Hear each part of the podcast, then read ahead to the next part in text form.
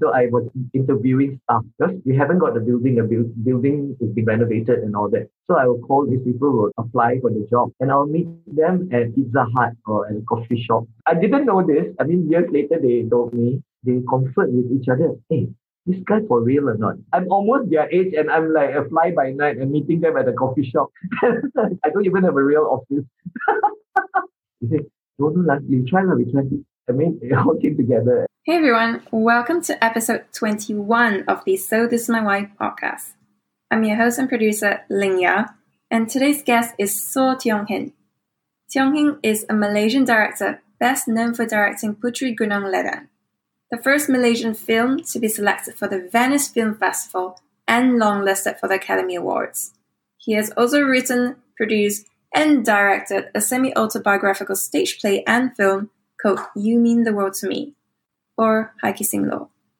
I was so appreciative of how open Hin was with his life, of what it was like growing up in Georgetown, Penang, the contentious relationship he had with his mother, whom he always thought when he was young never loved him enough, and with one of his older brothers, who was a little touch, and how that really influenced him throughout his life. His journey becoming a production assistant in KL, from making commercial TV adverts to music videos to spending two whole years trying, but failing, to get a chance to prove himself as a film director. Until one day, Tiara came calling, literally, with a script for Puteri Gunung Ledang. If you've ever wondered what it takes to make it in the Malaysian film industry, the ups and downs, the behind the scenes chaos, and of what it was like being a creative director of the opening and closing ceremonies at the SEA Games, then this is the episode for you. Are you ready? Let's go. Welcome to the So This Is My Why podcast, where we talk to people about their whys and how they turn them into realities to inspire you to live your best life. And here's your host, Ling Ya. And as I understand it, it started for you in Penang, where you grew up in Georgetown along this road called Victoria Street, known as Hai Sing Lo. And I would love to know in the 1960s, what was it like in that area? Because I understand it was like a Chinese traders neighborhood. So what was it like back then? Just some context. Hai Sing Lo, Victoria Street, is actually parallel to Key. It's like one street away from the, the main shipping where, where all the goods arrive and all that. My great grandparents and my grandparents were in the business of trading, milling, there's coconut plantations and things like that.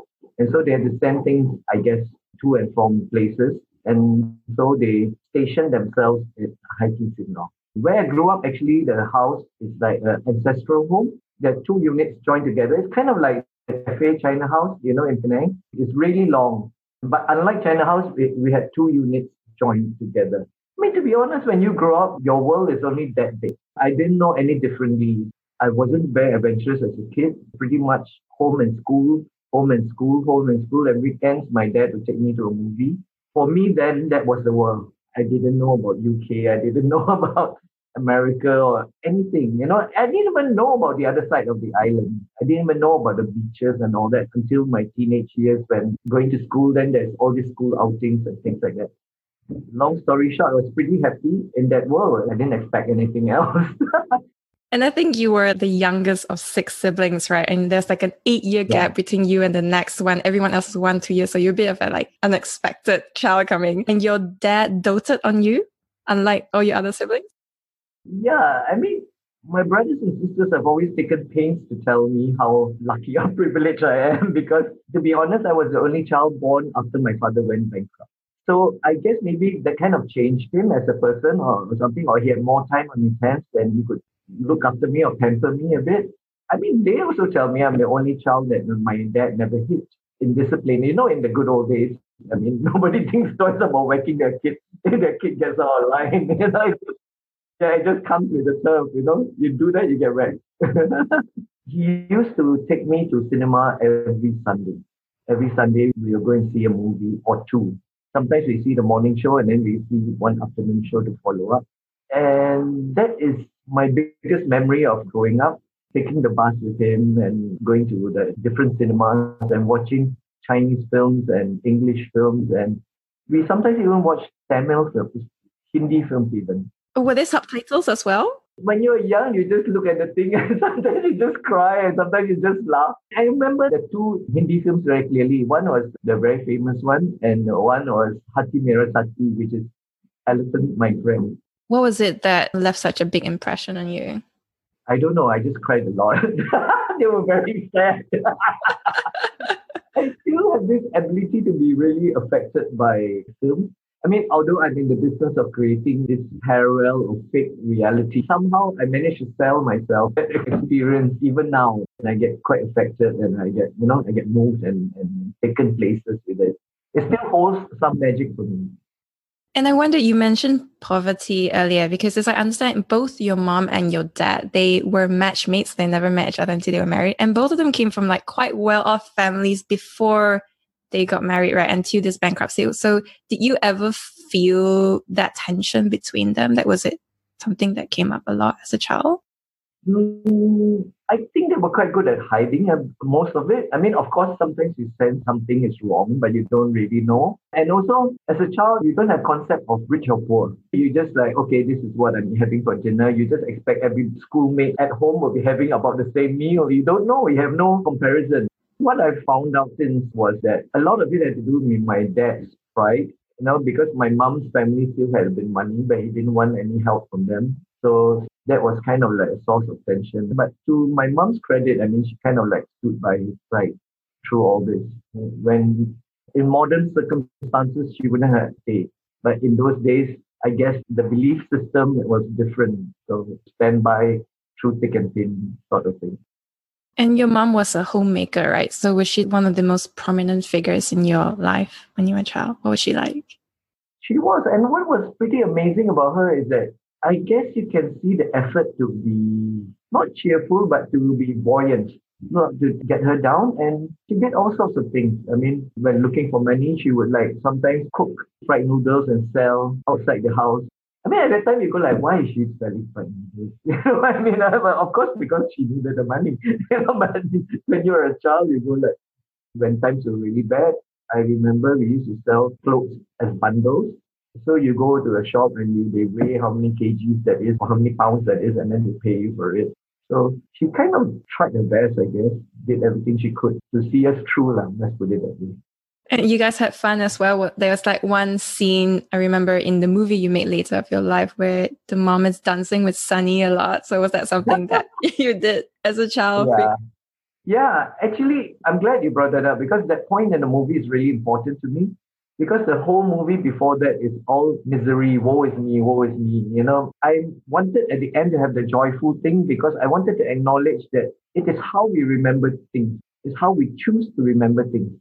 So if you want to dwell on the bad, of course, there'll be some shit. But if you want to dwell on the good as well, there's also good stuff. I mean, our dancing. I mean, those are really, really great moments that kind of like, if you don't bring it back at the end of the film, it would be so unfair to everyone for those who are listening who don't understand your backstory, to contrast that with you explaining why it was that this dancing and this joy was so significant for you because you had a bit of a contentious relationship with your mom as well, right? Because of your sibling. Could you share a bit about that? Actually, it was only 12 years ago. Only in my mid 40s or late 40s did I understand what my mother was trying to do.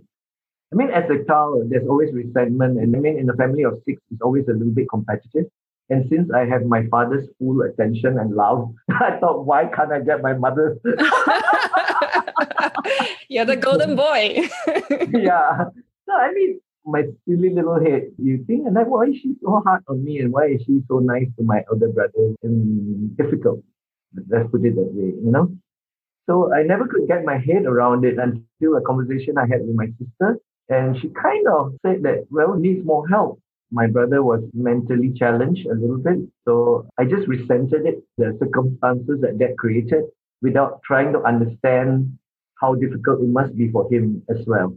Also, I didn't try to understand why my mother would devote so much of her time to him, to looking after him. I mean, because all parents will help the weakest one.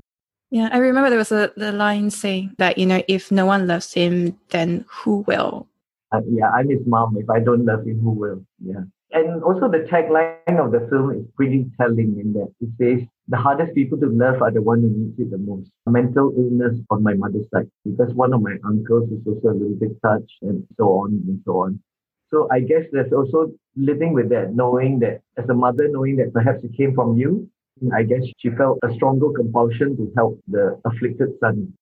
To the point where, like, you, I think your family was trying to put him in like an institution to help him, right? And she resisted, saying, "No, I want to look after." Yeah, actually, she there was one thing she would not even talk about because the the presence of somebody like that, the reason, is very disruptive for the rest of the family.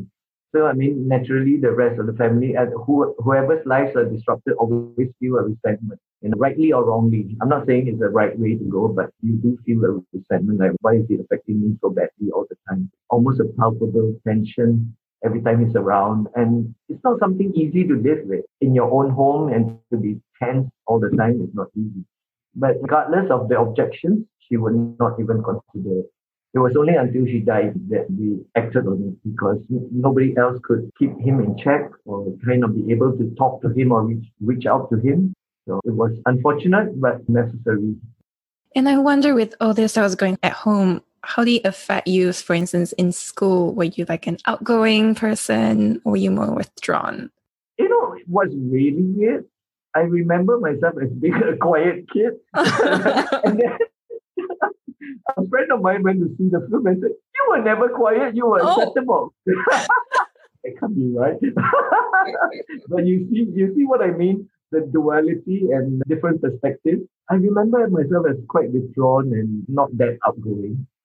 But clearly, I've been reminded I'm not. what were the most important friendships, if you will, that were from in school?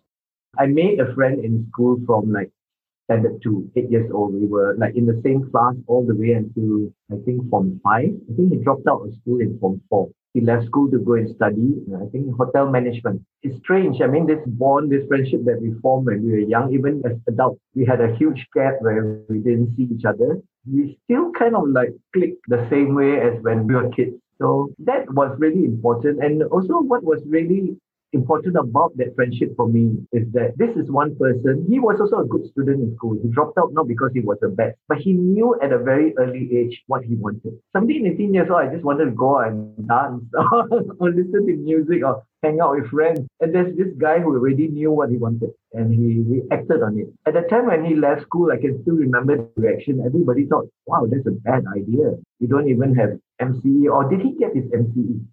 I don't, I don't think he did. He went to Switzerland.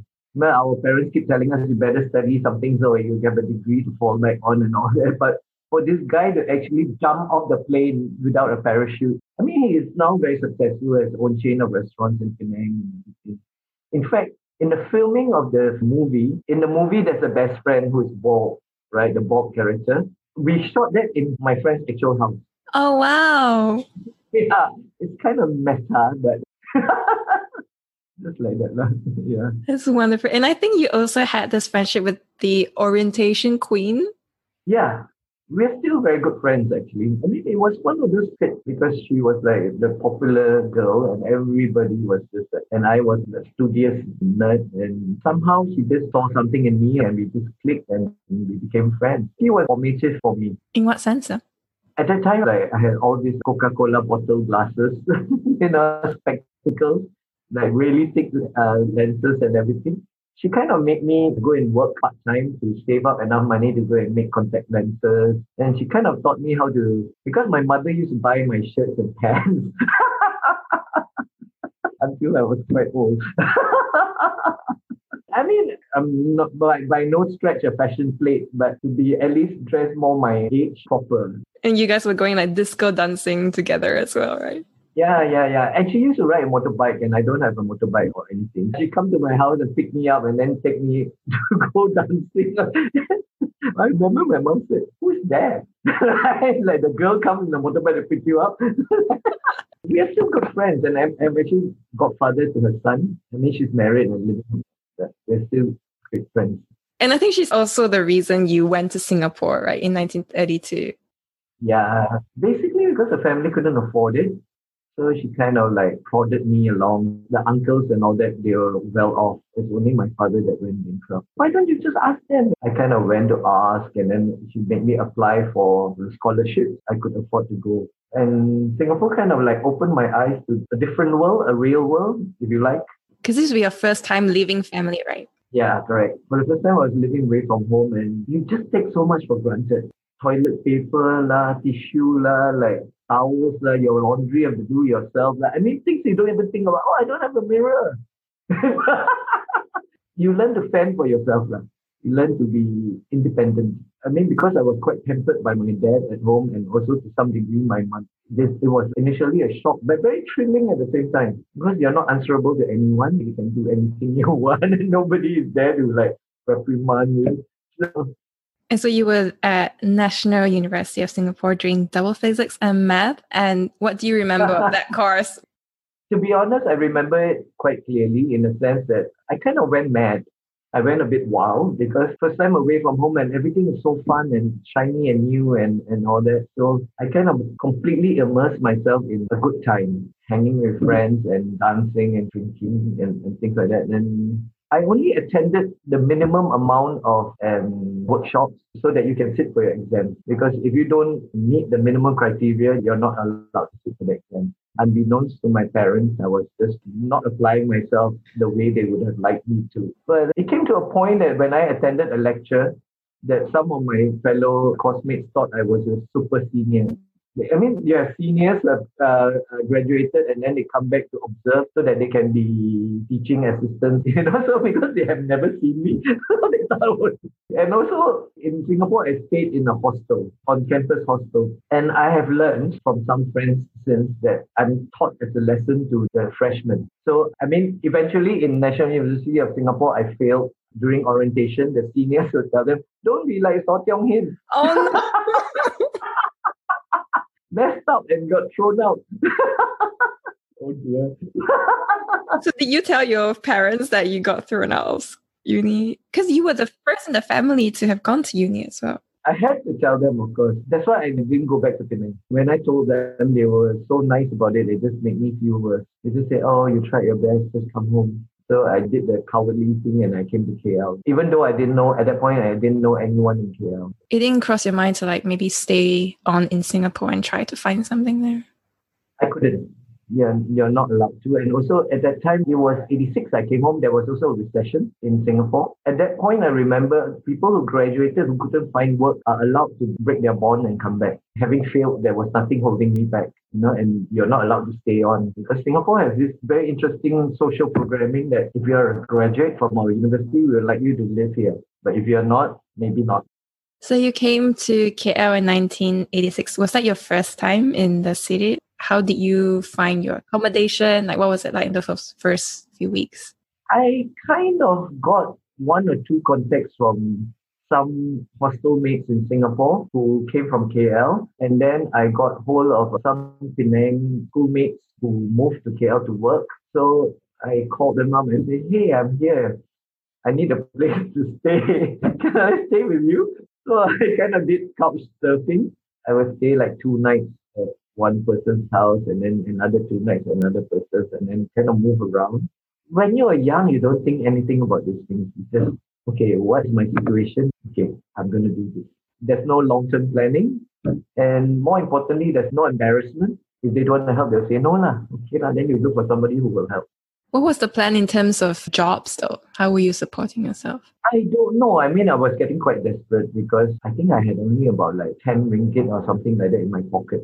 But also, one of the people I met in Singapore gave me a contact for a lady in a production company.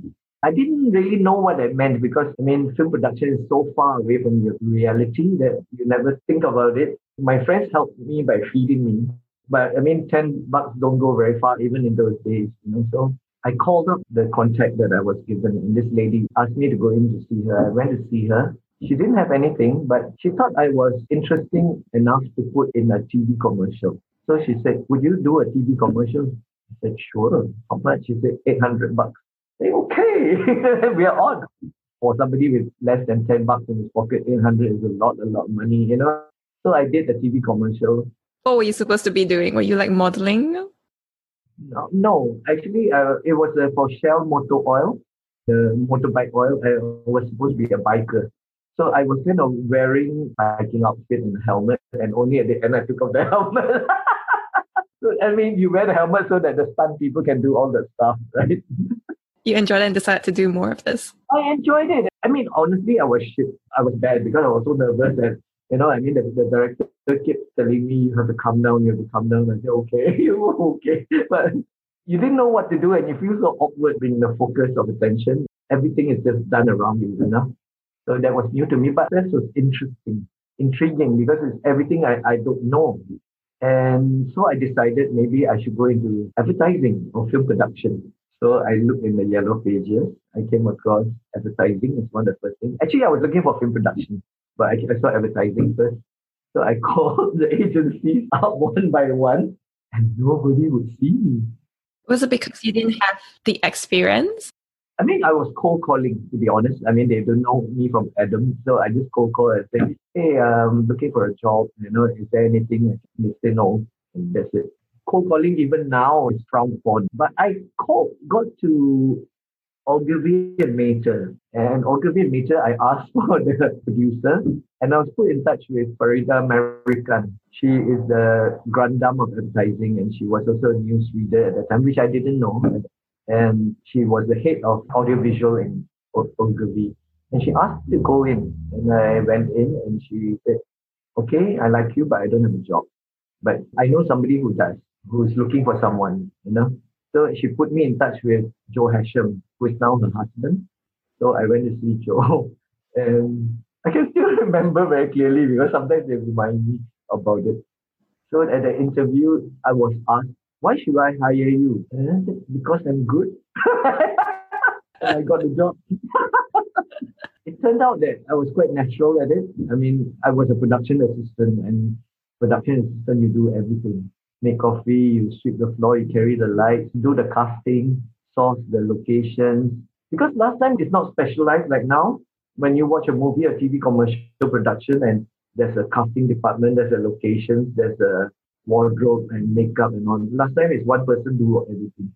So I was lucky to come into the business at that point because by going through all the departments, you learn everything. You, you learn how the camera works, how long it takes to turn things around, you know, I remember casting on the streets. You'll go out to, on the streets and you look out for nice looking people and say, hey, would you want to be an actor? You'll be surprised how many people say yes.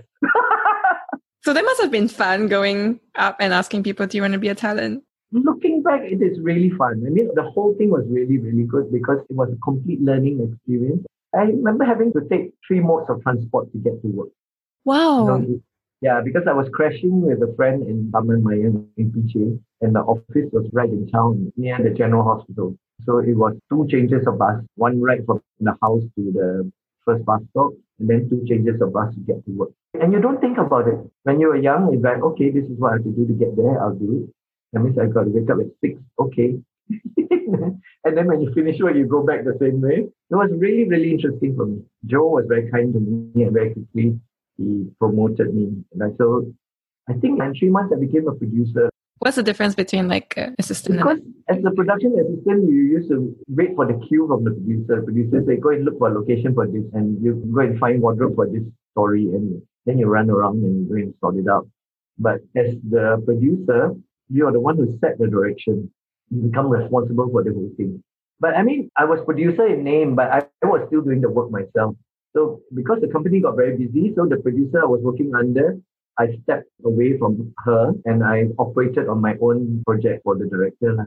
And part of the beauty was that because I didn't know the rules, I went into it blind. You know, I mean, I didn't know that there's a way of doing this and all that. So I went to like Mun Loong and all that. Mun Loong was a very famous departmental store in those days, you know, store in those days. So I went there and said, I want to close for a TV commercial. And they said, okay. Then I'll arrange their conference room and have the director come to the conference room and review the clothes there. And in those days, it's unheard of. You usually go and buy things and then take it home back to your office and show, you know what I mean? I, because you don't know the rules, you just do things that you feel is right and in, inevitably you become an innovator. Only because I didn't know the rules. It's wonderful that Joe gave you that freedom to just do it in your own way. Yeah, yeah, correct. I was very lucky because in those days, nothing is so structured. Everything is kind of free and easier. And um, so he just did it. And I used kind of like almost lived in the office. You know? I didn't resent it at all. I was just so happy to have something to do and get some money every month, you know. So what about that process? You were a producer and then you end up setting up your own production house, right? Which has offices like Malaysia, Singapore, Indonesia. Like there is a gap there. I was producer then. I mean, when with Joe Hasham's company, I did quite a lot of big commercials, TV commercials and all that. I think I was there for like two years.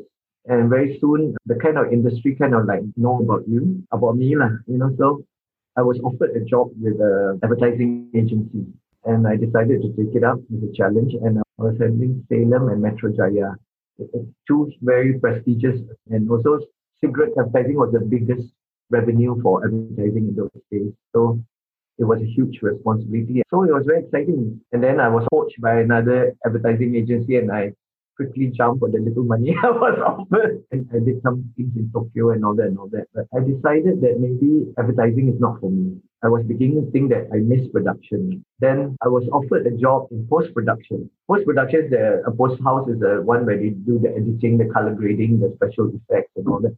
And I thought, oh, that's interesting. I don't know anything about post production. So I joined them and I went down to Singapore. Uh, I was posted there for three months. I got training. It was an Australian company based in Singapore. So I trained and then I came back to Malaysia and I set up the thing for them. It's really funny. I was 28, I think, and I set up a company and I got tax rebate from MIDA and everything. So they were saying, huh, you got all this? I said, yeah, we need one, right? we need tax rebate because you're bringing things from Australia. It was really, really fun for me. It was a great learning experience. And then one of my colleagues in post production actually, and he knew that I also in the post production company, I was a manager and producer and everything. I set it up. And he said, why don't we set up our own company? And I thought, yeah, actually, why don't we? And then we set up our own company. And then we had a lot of success with it. So very quickly, we expanded and everything. And it came to a point when I got bored. I mean, three years into it, I think I said I wanted to give up the business. Because you've been doing this for like 13 years by now, right? So it's been quite long. Yeah, something like that. Yeah, correct. And so he said to me, Why don't you direct? He said, You love telling me what to do. I said, hmm, Okay, I'll try it. so I started calling people because I thought music videos would be interesting to do. So I called up EMI. I didn't know anyone there. I called them up and said, Hey, I'm a film director. I want to do a music video. Do you have anything I can do? Actually, we do. can you come in and see us? So I went in to see them. Then they gave me the two projects, KRU, you know. I mean, the budget was, I mean, I dare to say it was 50,000. And uh, by advertising standards, 50,000 is nothing. In those days, advertising budgets were close to a million, a few hundred thousand minimum.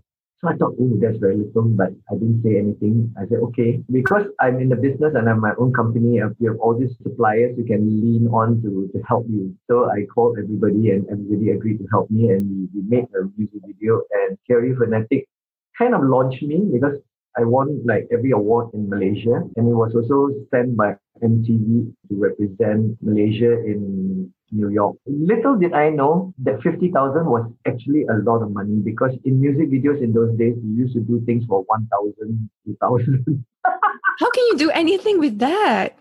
That's why you have them walking in the park and you have like them walking by the beach all the time. You know, I mean, nothing against the other directors who did that, but I mean, circumstances were such that they you know, they had only so much to work with, so they did what they could. What I'm trying to say here is that I was lucky without even knowing it to get such a huge budget, you know, and I thought, oh, this is so little. but uh, yeah, then I went on to direct a lot of music videos, and I thought I cannot keep asking my uh, my friends, uh, my suppliers, also my friends, to do me favors. So I said, okay, I'm going to stop doing it. And I was doing TV commercials at the same time. And then I split with my business partner and I joined another company to direct TV commercials as well. And I got bored. Actually, the boredom is kind of to do with what I was doing or maybe to do with myself. I don't know. I've always wanted to make a movie, but because you're kept quite busy by the TV commercials, every month you're shooting like maybe two, three TV commercials at that time. So you, you have very little time to think or to just stop and work on the script or something. So I decided I have to give myself the time. So I stopped. I think I stopped in year 2000 TV commercials completely, and I wanted to devote myself to film. And seeing the success I had earlier on calling the advertising agencies and then getting a job and then calling the recording company and getting a, the job and all that. So I kind of did the same. I called up all the movie production houses and nobody would see me this time. Except for two two people, Othman Hafsham and Erma Fatima. They are the two who agreed to see me. But they were very nice, very nice to me, but there was very little they could do to help me. It's a different universe. Because of my all the experience I had in the short form, I thought that it would be an easy leap into the long form. But little did I realize it's a completely different universe. So I tried and I tried and I tried and I got nowhere. And so then my mother passed away and then obviously my money is depleting, you know, like I've not worked for like two years. And then I decided, okay, I have to stop. I have to go back into TV commercials because some of the people who knew me in the TV commercial world kind of offered to set up businesses with me. You know, they say, hey, come back lah, come and set. We do this together and all that. Then I, I decided, okay lah, getting a bit scary in my situation. So I might go back. So that night, as I slept late in the night, my phone rang. It's a film producer friend of mine in Hong Kong. He's the producer, Daniel Yu. He's a producer for Andy Lau at that point. And he said, Oh, Andy agreed to invest in your film. So I said, Okay. And then I hung up and I went back to sleep. the next day I woke up. I thought, did I dream this or did, is it real? you know, I called him and said, Hey, did you call me last night? he said, Yeah, I did. I called you and I told you the good news, and you just like not very excited and just hung up. I said, I was asleep, like, that's why. So when I was at the point when I wanted to go back into advertising, I got that call that brought me back from the brink. So we explored working together. Eventually, the Hong Kong thing didn't work out, but it delivered me away from going back to advertising. So I went on, went on, went on. It kept me going for an, another while. I think it kept me going for another nine months. Then I felt I cannot, like, I really cannot continue already because my resources are depleting like crazy.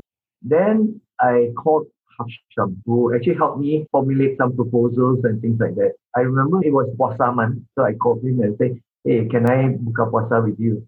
He said, oh, can. So then I went to meet him in town. It was at Renaissance Hotel, if I'm not mistaken. As I was on the way to town, I got a call from Tiara. Tiara called me and said, Hey, what are you doing? I said, I'm on the way for dinner. Because I was in a bad mood already, right? I, I mean, kind of like felt down and sorry for myself, you know. And she said, Hey, no, no, no, cancel your dinner, come have dinner with me. I said, No lah, no lah, cannot lah. But she was quite persistent. So I, I said to her, Okay, after dinner, I call you. Maybe after dinner we meet. So I went down, met Hafsham, told him I'm going back to advertising and thank you for helping me and all that. Then I was driving back home. My phone rang again. It was Tiara again. So I said, I said hey, hi, hi. She said, where are you? I said, I'm at the traffic light just before my apartment. So I said, we meet another time. Lah. Then she said, oh, very good. I'm at the cafe next to your apartment. Can you come and meet? Swing by. What to do? Uh? She was ready at the cafe. Ma. So I turned around I went to the cafe to meet her. When I went, it was her, Mamat Khalid, and Dominic Key.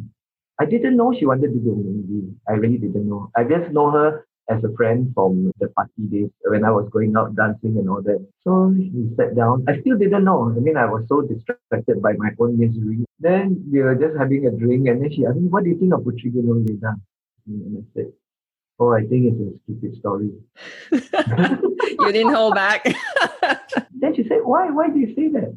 I said, Because you never know why she turned down a king and you don't know what happened to her. You know, what kind of story is that? You don't know the ending.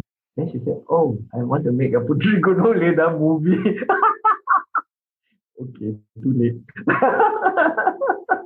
and then, as it turns out, Mamat Khalid wrote the script, and, and as it turns out, Dominic He was the producer. So she said, anyway, here's a copy of the script. Why don't you have a look at it and tell us what you think? I thought, oh, fuck. But anyway, it's truly what I believe.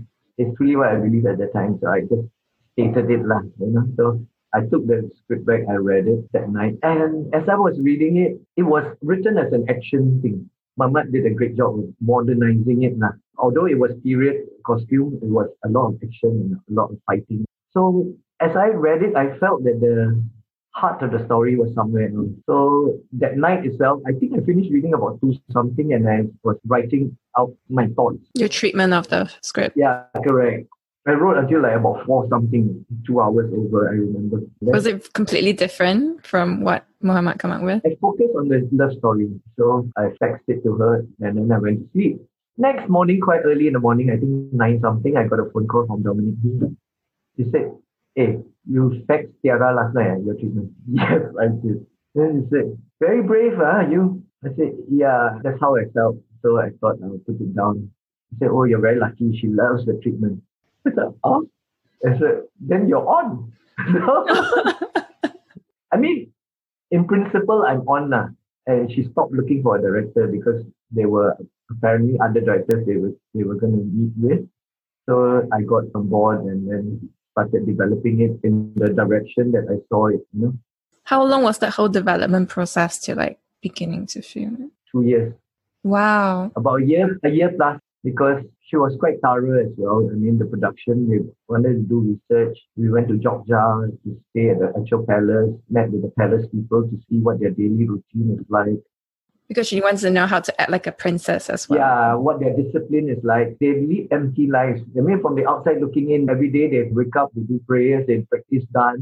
But actually, it's all a form of discipline to prepare them for their role and stay focused on that. Were you doing something on the side as you were developing this? No. How else were you supporting yourself then? Um, she was, Tiara was very kind and fair. Tiara and Dominic, they were very kind and fair, and they gave me a stipend, a small retainer over the period. Wow. So you basically all your eggs in this one basket. Only egg, only basket. Did you face any pushback? Because this is like a Malay film and you're like a Chinese and you've never directed a film before. I I mean, I won't go into the details, but Mm. there were very clearly unhappy people. I started going out to events with Tiara and Tan Sri, and they introduced me to this very famous person. The famous person said to them, with me standing there, I reached out my hand to shake his hand, and he didn't even take my hand. He said in point blank to Tiara and Dato, "You're making a huge mistake." Oh, wow. Yeah, he said, "If if you give it to me, I'll make sure you have a great film." you're making a huge mistake. So I was quite taken aback. I had quite a objective view about it because the thing is that this is shaping up the big, the biggest film ever for Malaysia. You know, at that point, these are people who have been in the industry for a long time, and here is this unknown gets this break. I expect them to rejoice for me. You know I mean? I mean, the reality is there will be some resentment. I was not blind to that.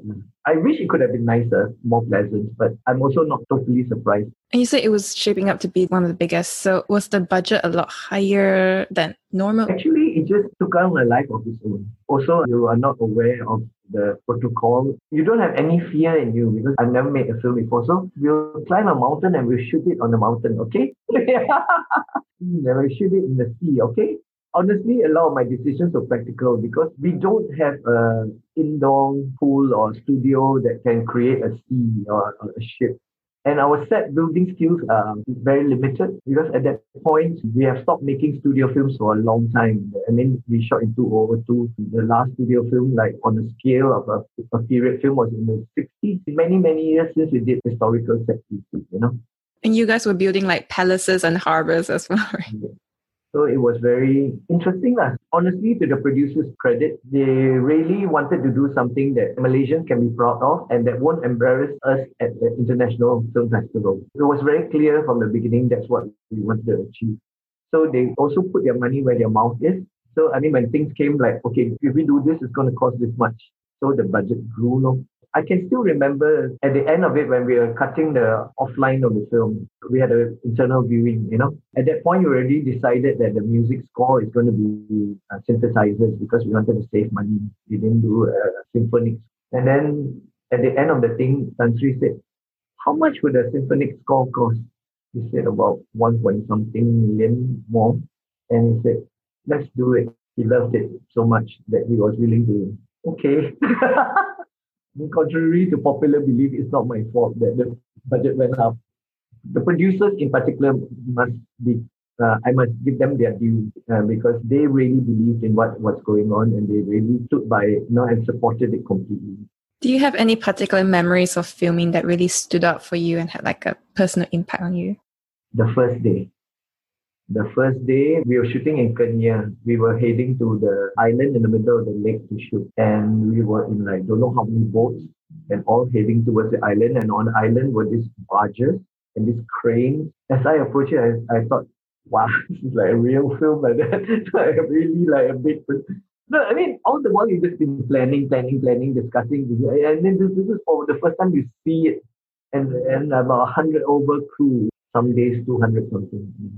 So it's huge, huge, huge. But I mean, the way I, I got through it was that I just focused on what I had to do and trusted that everybody would be doing their part because we already had all these discussions and meetings. And then everything will happen. And then, of course, in, invariably, it happens in some way or another. So in the end, it ended up getting played at Venice Film Festival and was the first Malaysian film to be longlisted for Academy Awards. So how does that normally happen? Do you submit your film for these festivals? You have to be submitted by an official body in Malaysia.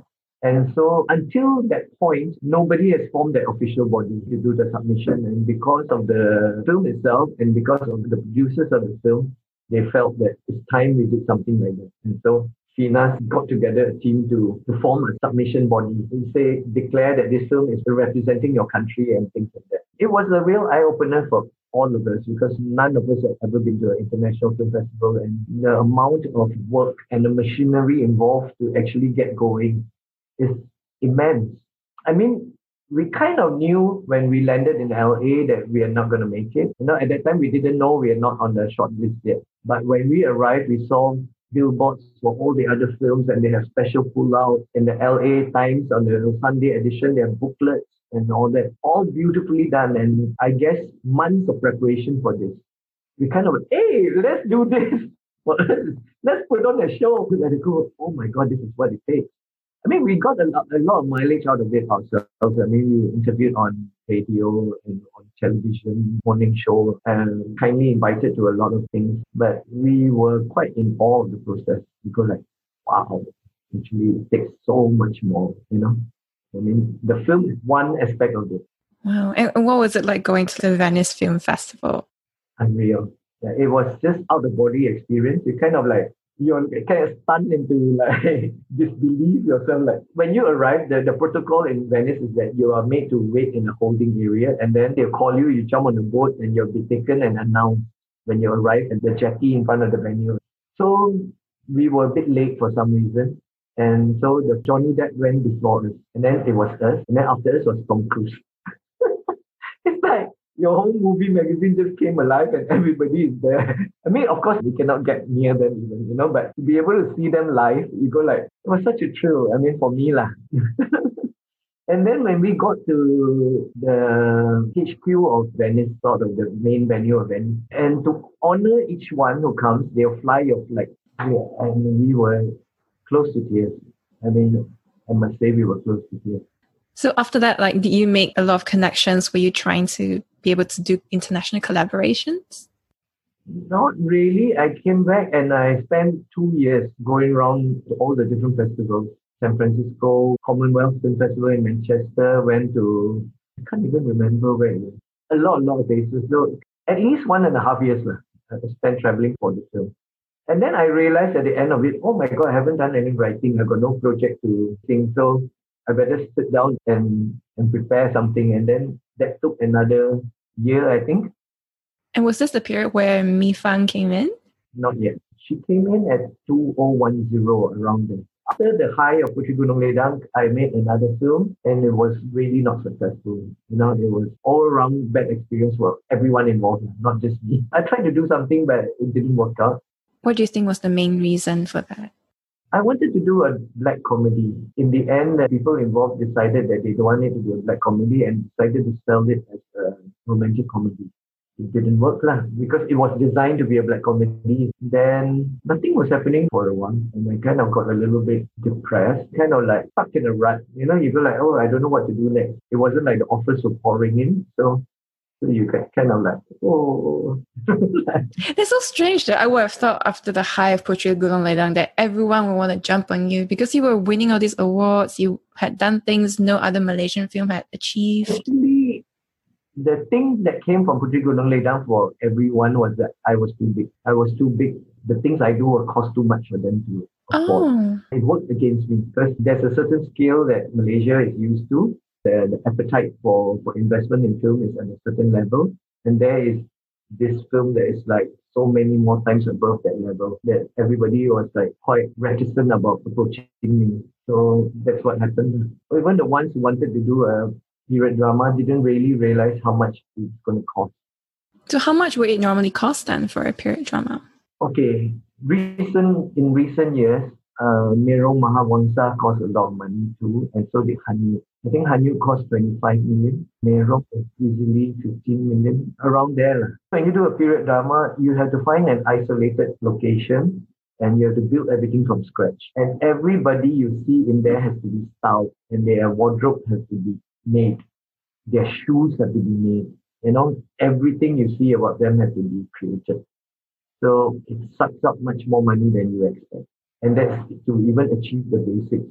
I mean, we haven't even done a, a gladiator or anything like that, and it is ready at this scale. But if you look at how things are done, you look at Game of Thrones. Game of Thrones, one episode is 15 million US, one episode. 60 million for one episode. We're not coming anywhere near it too. When Game of Thrones first started the very first season, it was 4 million an episode. So you're doing all these things, you were stuck in a rut. Then what happened?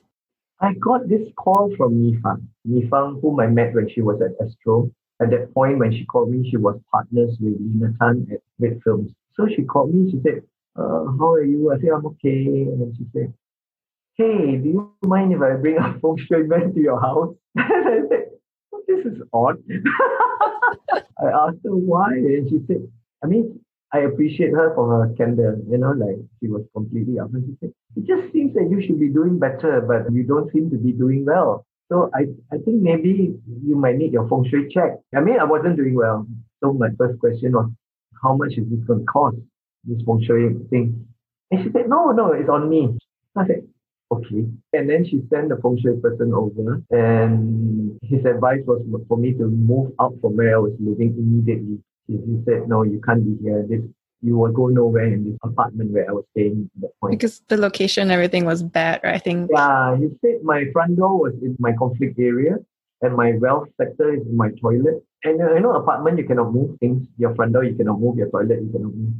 So he said, there's no way I can fix this for you. And of course, it was a big problem because moving, you know, you have to pay deposit, you have to find a house, you have to look for the rental every month. So there was another issue. But Nifang and Lina kindly uh, agreed to advance me some money to enable me to move. And then I will work on their next project for them to offset the cost. And I did that. And I managed to find a place back in Bangsar. And, and then everything started to pick up. Maybe my situation was so dire that anything was up. Any which way would be up for me. And yeah, I got a couple of things going. And then I, I got back on my feet. I think you were like directing TV series and movies and a stage musicals. Correct. So I did two TV series for them. I did one called Tangkal Besi for Astro first, and then I did branded content series for Cornetto. And then at the same time, a friend of mine in Penang, Joe Sidek, he became the festival director for Georgetown Festival. And so he called me and they said, Hey, you want to do something? because it was also his first time as a festival director and I've never done theater before. So I said, Yeah, yeah, I want to do. I want to do Emily of Emerald Hill. In the story, Emily is like as a child, as a, a woman, and then as an old lady.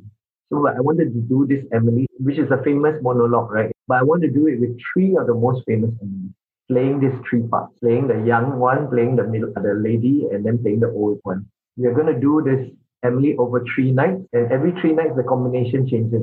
The lady who plays the young girl will play the old lady the next night, and will play the middle lady the third night, and, and they all switch.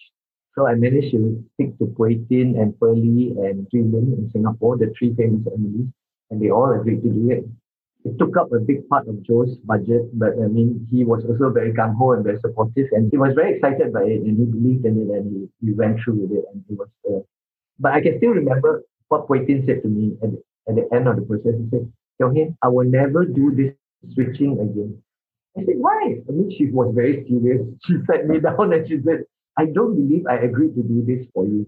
But I, I know for sure now I will never do it again. I said, why? Because she said, you know, we all know the text inside out, right? Because we all played Emily many times before. But when I split it into young, middle, and old, and then switch their roles every night, they don't know at which point do they stop. You have to really focus on what the other person is saying, and then you say, oh, now it's my cue to go on. So she said, you know how big a headache I have every night? you're just standing by, listening, listening, listening, listening, and then go. I'm grateful to all of them for doing it. And they did it beautifully. So in 2014 is Hai Ki Sin Lo. And actually this script you wrote all the way back, I understand, in 2009. And you wrote it as a film. Right. So Correct. so something like a semi autobiographical story of your life when you were growing up. And it's something very dear to you. Can you share what was the inspiration behind you starting to write this? Actually, it was for a FINAS writing workshop. Oh. There was a FINAS writing. FINAS is the film body in Malaysia in charge of uh, the film industry. So was to write a piece and then bring it to the workshop and share, workshop it lah. You know what I mean? Lah? Like, because there are other writers and all that. I felt that after the disappointment of the second film, I felt that I want to do something really meaningful to myself. So I wrote, like what they say, write what you know. I always wanted to write about coming to terms with my family. So I sat and wrote it. It kind of wrote itself pretty quickly. There was a surplus of material actually. Material. I wrote, like like vomit. So there's so much out there. Then I had to spend the time to edit. The first round writing was three days. The Wow. whistling was because it's from a lived experience, so you kind of know it. You don't have to create anything. So I presented it, and then reaction was actually mixed to the script. I also shared the script with a couple of close friends and strongly encouraged not to make it. Oh, wow. How come? They say it, w- it won't look good for you. But for me, it wasn't a point of looking my looking good or not. It's more for me to get it off my chest. And also, like I always say in my interviews before, a, tri- a tribute to my mom. An apology, if you like, a little belated, but all the same, I think it needs to be stated that I misunderstood her. That was the most important thing for me. But even at the workshop, some of the reaction was, aren't you embarrassed to wash your own dirty laundry, you know, in public? For me, it's not dirty laundry. I mean, I don't look at it that way. It's part and parcel of who I am. You know, I mean, I'm not going to pretend that I come from an immaculate background or anything like that. And had you already shared the script with your family at the time? Did they know you were doing this? I didn't, not yet. It was only at the play when I was staging the play that I invited them to the play. So that was the first time they heard about it. Yeah, that's the first time I heard about it. Two of my sisters turned up, but it's very interesting the reaction. One of the sisters said, "I don't sound like that." But the journey to getting that onto the stage was like there was a lot of trials, right? I understand the eve before the performance, there was this huge thunderstorm that really Yeah. caused a lot of problems. Yeah, I didn't take the easy way. Like, for example, just to go back to Silat in the 2012, we did it outdoors in Fort Cornwallis in the open air with a gamelan orchestra and with performers. So every night you're like shitting bricks. Oh, please don't because there's no, no no contingency. It's like you're really out there. If it rains, the whole thing is just washed out, you know. But thank God we, we made it through. The reason why I'm so particular about that is because Georgetown Festival was created to celebrate Georgetown's listing in the World Heritage Site. So I want to do events at World Heritage Sites. Like let's say for example, Fort Cornwallis is also a World Heritage Site. And then the third one was obviously Khoo Kongsi, which is also a World Heritage Site, you know. But then it means taking a certain amount of risk. lah. I mean, like I said, honestly, I've been lucky that the people uh, like Joe Sidek really believed in what I wanted to do and supported it completely and took the risk. Honestly, if the investor or producer don't, or like for PGL and all that, if they don't believe in the idea, you will go nowhere with it. You can think the most brilliant things, but without that trust or support or belief, it will not happen.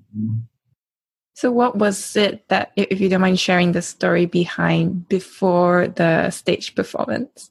Because it was quite a big deal. I mean, even the rehearsal process was fraught for me because writing is one thing. It was really quite unsettling for me. Copious amounts of tears were shed, you know, as I was writing it. But when you were rehearsing it, seeing these people be the characters doing things coming alive was really difficult for me actors were very, very good about it. Even the people, the production team around me were very good about it, supported me as much as they could. And then the night before the rehearsal, so it started to rain really heavily as we were putting up the things. And then lightning struck the top of the Khoo Kongsi. You know, the, the ornate ceilings with all the carvings on it struck the stone carving. The stone carving came crashing down, broke the back windscreen of a car, and cut one of the technicians putting up the stage. And not only that, because the wind and the rain was so strong, we put up a screen. I don't know if you saw the production. We had a projection on the screen before the action starts. The screen came crashing down, and we had only started our lighting cues. We haven't even done the walkthrough. I mean, that means the first part of the walkthrough that they stand in position to get the light, and we haven't even finished the audio. But I had to call it off because we had to fix the stage, we had to send the people to hospital, we had to, you know, and it was raining so heavily we cannot continue. The next day was the day of the performance, right? The performance is at 7.30. So we all stood by after lunch because we were still fixing everything. We didn't finish fixing anything until six o'clock or something. So there's no way we could have a rehearsal because you already have to go into makeup, you have to get ready, to go, go into wardrobe ready. The audio has never been tested and the lighting they kind of kind of do on their own. Agak agak it's going to be like this, like that. So I thought, I'm going to die like a dog. I'm going to really die like a dog, you know. Then the show started. It was magical, even if I say so myself. I mean, there's been some uh, reviews on it that have been very, very kind, some like really, really full of praise, but it's magic. It was the best performance ever. I guess because everybody might be on an edge, and nobody wants to fuck up. Adrenaline is pumping. yeah. All the actors and the technical crew, the sound guy, you know, can you imagine not testing? Anything could have gone wrong, you know. And also on the first night, we were due to start at 7.30 and then before we started, we were reminded that the azan comes on around 7.40. So we had to wait for the azan. It was magical because here in the darkened space outdoor with the stage and the ancestral place. It's just a small key lights and you hear the azan. And what was your feeling seeing this come to life in front of you for the first time? I wept. I think we had four nights performance. All four nights Wept. The first night was especially heavy because of the pressure, but also watching it come to life, you just cannot help but get sucked into this. Can you imagine I've been carrying around that baggage 40 over 50 years? It's crazy because you're doing this as a tribute to your mom, right? Do you feel that release from you when you saw that? Yeah, I feel like less a monster because my hatred for my brother was really not nice. I, I mean, I really resented him and I was completely wrong about him. Unsympathetic. I mean, the nicest thing was one of my cousins came to watch the film. He said, I was so afraid that you would be unfair, but you were not. That was something I strive because it's not a vendetta. It's not for me to shame anyone. It's just to try to tell it as honestly as I remember it. You know, and you know, memory is not the most reliable thing. Do you feel like you would have done it because I understand there was like opposition, or would you have still done it if your family had been like very strongly opposed to having your story shown? I think I would, you know, mm. because it's just something I needed to do. But I mean, what was interesting is I wanted to shoot in the flat that my sister lived in. And uh, she said yes initially, but I think a week before shooting, she changed her mind and said no. I mean, it was very inconvenient for me, but I kind of respected that and looked for another place.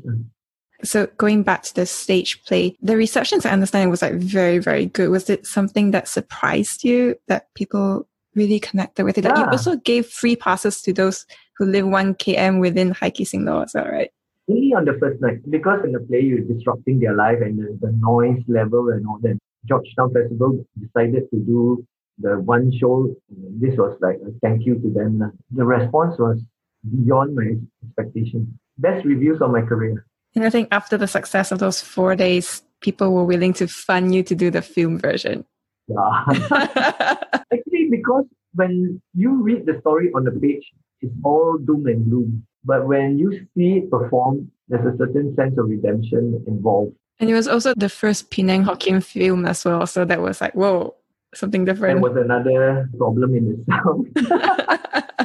when I was trying to get money for the film, I had couple of instances when I could have got film made, but provided I changed it to Mandarin. Because it's about my family, I just couldn't imagine them speaking Mandarin. You know, to me, it would be so weird and I couldn't get my head around it. I didn't do it and stuck to my guns.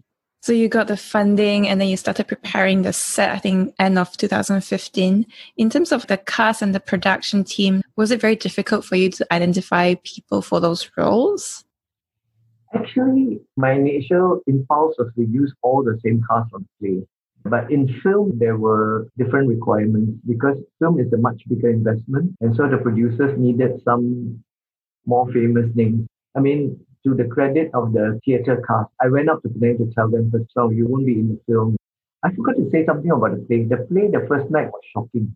When the first night finished, there was total silence, not a single applause. And you go like? Then through my tears, I realized what happened here. But everybody was so engaged that they just said, it's quite a, a gut punch as well. And then the applause started, and then it went, it went crazy. And there, but there were people who couldn't even move from their seats. I mean, there was this two sisters, very young, mid or late twenties at the most, and the security guard had to help them walk out because they just couldn't get out. They were so crying so much. I not nice of me to laugh, but I mean, no, but it, the impact was there. Never think, never think of it. You know, I mean that, that it will affect somebody so much. I've been told lah, by all the people that everybody cried, not one person not cried. No, it's emotional. Like I was watching the behind the scenes and I almost cried just watching the behind the scenes, not even the film itself. It's something that's so raw and you can identify with it. Yeah. Theatre and film has a way of amplifying truth speaking. You know, there's something in it that when you watch, how how you engaged by some things and you're not engaged.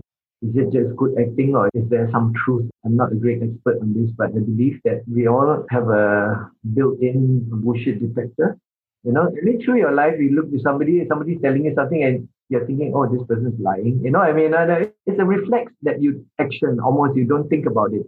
I understand you started shooting 1st January 2016 and you walk on and it was the set of your childhood home, right? So what was it like seeing it before you again? Unreal as well. The art department did such a fantastic job. They had some descriptions from me and then they did some set drawings and you know, then I said, okay, it's more like this, like that, whatever. But when, when they recreated it, it was so real. Um, I was really unsettled by it. And when you see the rehearsal, it's even worse. You're living the memory again, you know? Yeah, because you gave quite a lot of details to them, right? Down to the little yeah. bits and pieces of where everything should be placed.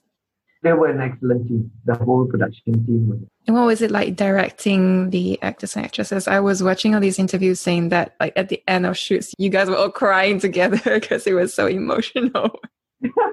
and I think one of them said, I've never cried with my director after doing a piece of work. Yan said that. She's like, you're the first director like sometimes cry before me.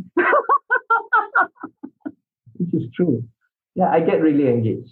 I mean, even as an audience, I get really can, can engage. What was the thing that stood out for you the most in the entire filming? You were safe from the brink of disaster so many times on the shoot. I couldn't get into my school. And I was just talking to a friend. Say, why don't you take my son's school? My son's school is very pretty. And then I was looking for a warehouse to be like the studio where the shoot. And he said, hey, he owns the cinema, you know, the empty cinema. So he said, why don't you use my cinema? okay. I mean, it became even more resonant. It'd been shot in a cinema that was in the story where my mom and I used to go and watch a movie when we shot in the cinema, we built the set and everything, and then night before the shoot, there was a flood. Somebody forgot to turn off a tap. The whole studio was flooded. So I got a call very early in the morning from my co-producer, and he said to me, "Hey, there's a flood, but we are managing it." So we managed to drain the water, and luckily it didn't damage the set. But what was fantastic about it is that because the day before we went in to rehearse, and it was really dusty. And then because of the flood, it was clean and all that. So something good came out of it, although it felt very much like a disaster as it happened, you know. I must say for the record that the support of the production team pretty amazing, you know. Everybody kind of propped me up. My DOP, Chris Doyle, my first AD, my co-producer, everybody went the extra mile. Kai Kisingla was released to critical acclaim. How did your family feel? The most used adjective was brave or courage. I don't feel particularly brave or courageous, but it just felt that it was necessary that I do it. It's nothing else but that a necessity on my part. And I read as well you were doing this film because you wanted to find your true voice, identity as a filmmaker. Do you feel that that happened as well? Okay, I mean, I would say it's closest to my true voice, but I've also come to the realization that there's no such thing as a true, true voice because you're relying on a cameraman, you're relying on a director, you're relying on an editor. There's so many elements of it that has other people's contribution. It's close to my voice, but I realized that maybe it doesn't truly exist unless you edit everything yourself, unless you shoot it yourself, you know, the expression of it will always have some interpretation. Is it possible for you to define what your true voice, if you will, is? I think to some degree I'm sentimental. Largely I'm sentimental and also optimistic. But in all the work I do, there's always someone who dies. okay, I didn't come to this observation all by myself. Somebody told me, you realize in all your films somebody dies? Because it makes the people who are alive more precious, I suppose. It kind of escalates things, puts things into yeah, focus. And also there's also underlying theme of love, maybe parental love or maybe romantic love or what. There's always a belief in the purity of love. Looking back, is there anything that you would want to redo? I think it's quite safe to say no director 100% happy with anything that they've done. I don't, I, I, I would safely say that, you know. But at the same time, would I do it any differently? My answer would be no. At every point, I did the best I could. Sometimes the best you can is great. Sometimes the best you can is not so great. So you just have to live with it. And I noticed that with the release of this film, there was also the Love campaign that was launched by um, Astro featuring five families. Yeah. I thought it was very, very yeah. special that it wasn't just your story, but other people's stories as well, including a mother with a child who had like, mental challenges as well. Correct. Yeah. You see, that's what a lot of people fail to see when they first read the script. It's not just about my family, it's about a situation that we all invariably find ourselves in some degree or other. Every family is the same. There's a lot of love and there's also a lot of resentment. At various points, you ask that somebody asks you, "How do you feel about your mother?" "Oh, I hate her." "Oh, I love her." You know what I mean? And it's all, and they're both true. It's not that you're lying. That's what makes it so special. How are brothers and sisters so close to each other? Aside from growing up together, I mean, a lot of times brothers and sisters, although they grow in the same house, they grow up separately. They don't really do everything together except eat meals together. And yet, there's this really strong bond that ties us. I guess because you see every aspect of them, you come to accept even the not so nice, not so pleasant aspects. That is the basis for a stronger love. So this film was released in 2017, and that same year you were also doing the Southeast Asia Games. You were the creative director. Yeah. How did that come about? Because you were doing the opening and the closing ceremony. Yeah, and the Para Games as well. Yeah, I've been a tremendously lucky person. Growing up watching cinema, I never imagined I'll be involved in any way because it was so far from my reality. And for me to end up being a director and rather successful one in the sense that I can sustain myself based on what I do is already a big gift. It really took me by surprise because when I was making my third film called Hoore Hoore, which is a musical tribute to Sudirman, I contacted Sudirman's manager before, Dharani, and I told him I'm making a film about that. And then he said to me, actually, you don't have to get any clearance from me because the rights to the songs are owned by EMI and all that. You know what I mean? So I said, no, no, no, it's not. I'm, it's just a courtesy six years before the season. That was the only contact we had. So thank you very much. And then 2016, he called me and he said, hey, Teong Hin, want to have a drink? Sure. you know, like, I don't know what's going on. So I had a drink and then he said, Would you be interested in doing the SEA Games? I said, Yeah. I said, It's a pitch. Would you be interested to pitch with us? So I said, Yeah. We were given a very short time to come up with the thing. I think two weeks or three weeks. So I was locked myself in and went, did all my research and all that and came up with a concept for it and, and, and detailed it out. Presented it to them first internally and they loved it. And then we presented it to the ministry and they loved it. And then we were surprisingly appointed because th- these things are usually done way before. It was the quarter 2016 that we pitched. Wow. And the SEA Games was like the following August. What was the experience of doing that? It was wildly different from a film. it is wildly different. And I mean, the creative process is the same, but you're dealing with cast of thousands. There were 3,000 people involved in the show. Again, you got to trust. You got to trust that everybody will do their bit. You got to trust that people won't let you down. If you go and worry, you cannot worry for 3,000 people or 4,000 people. Is that person going to get enough sleep? Is that person going to get injured or wake up or come on time? You cannot. You just trust. Trust that, okay, everyone, we are doing this. We want to do this, right? Yes. I've got no great advice or anything, but I operate on the belief that everybody wants to do their best.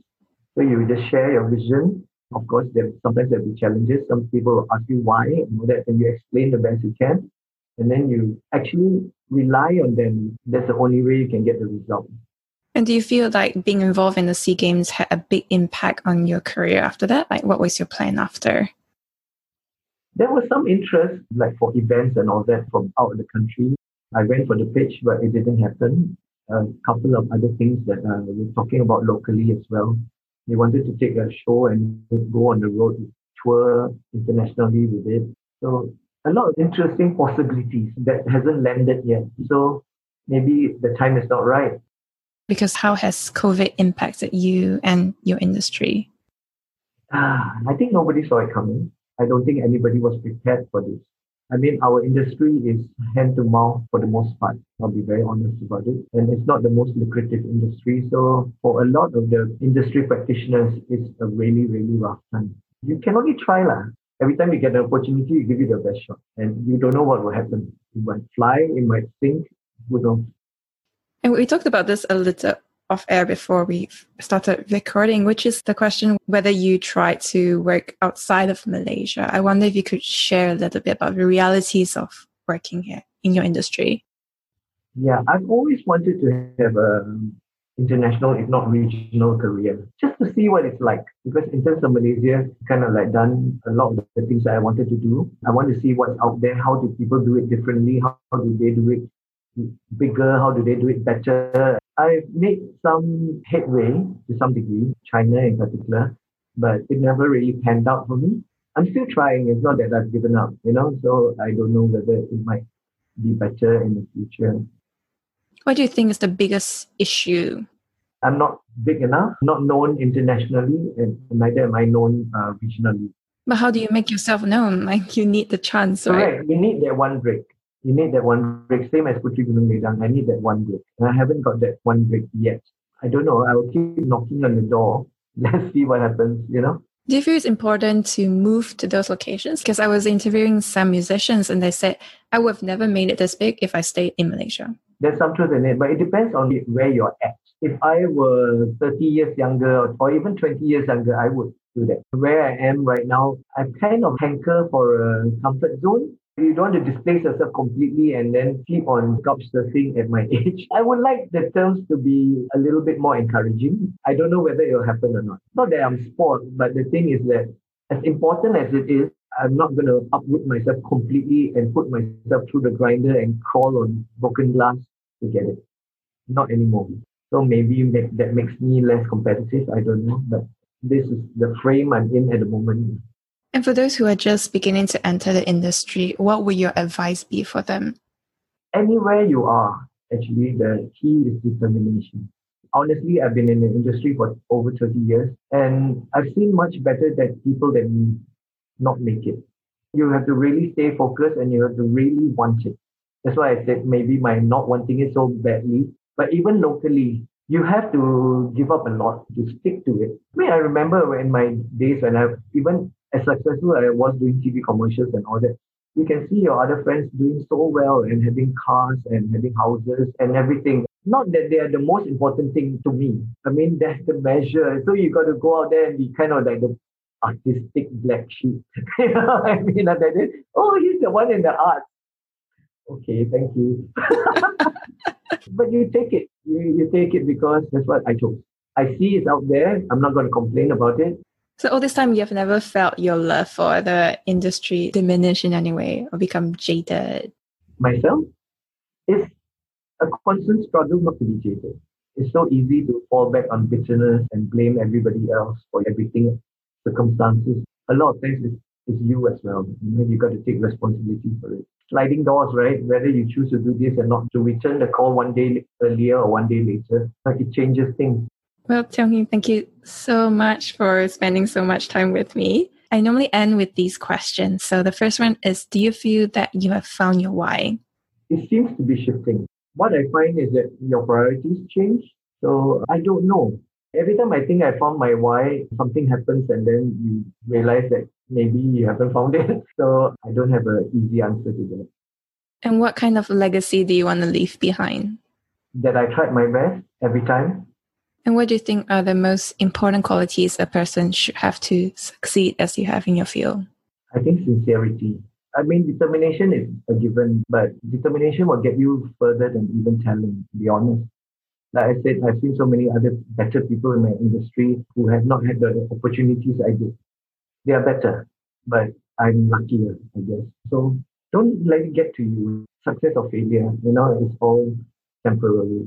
You just enjoy the moment, stay in the moment, and do the best you can. That's it. The work itself is a reward. Anything else is a bonus. And where can people go to connect with you and find out what you're doing and support you? I think the easiest is Facebook. I'm actually on Instagram as well, but I'm not really active because I'm of the generation that one social media outlet is there now. At least you have Instagram. yeah, yeah, yeah. Not that old. yeah. But Facebook is the most easiest to get me and to see what I'm up to. Just Saw Teong Hin. I will put all the links in the show notes so people can find it. And is there anything else that you would like to share or talk about that we haven't covered yet? I have this favorite phrase I use uh, surrender to the universe. The universe wants what's best for you. Go with the flow. And something that happens to you that might feel like a disaster might actually be a silver lining. And that was the end of episode 21.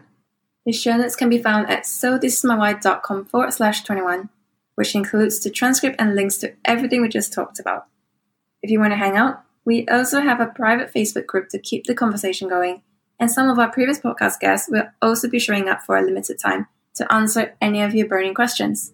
To join, just head over to Facebook and look for So This Is My Why. And stay tuned for episode 22, which drops next Sunday because we'll be meeting a Sarawakian sape player who is making waves in the local international scene for her playing and mission of keeping the indigenous cultures and heritage alive through song, dance, and so much more.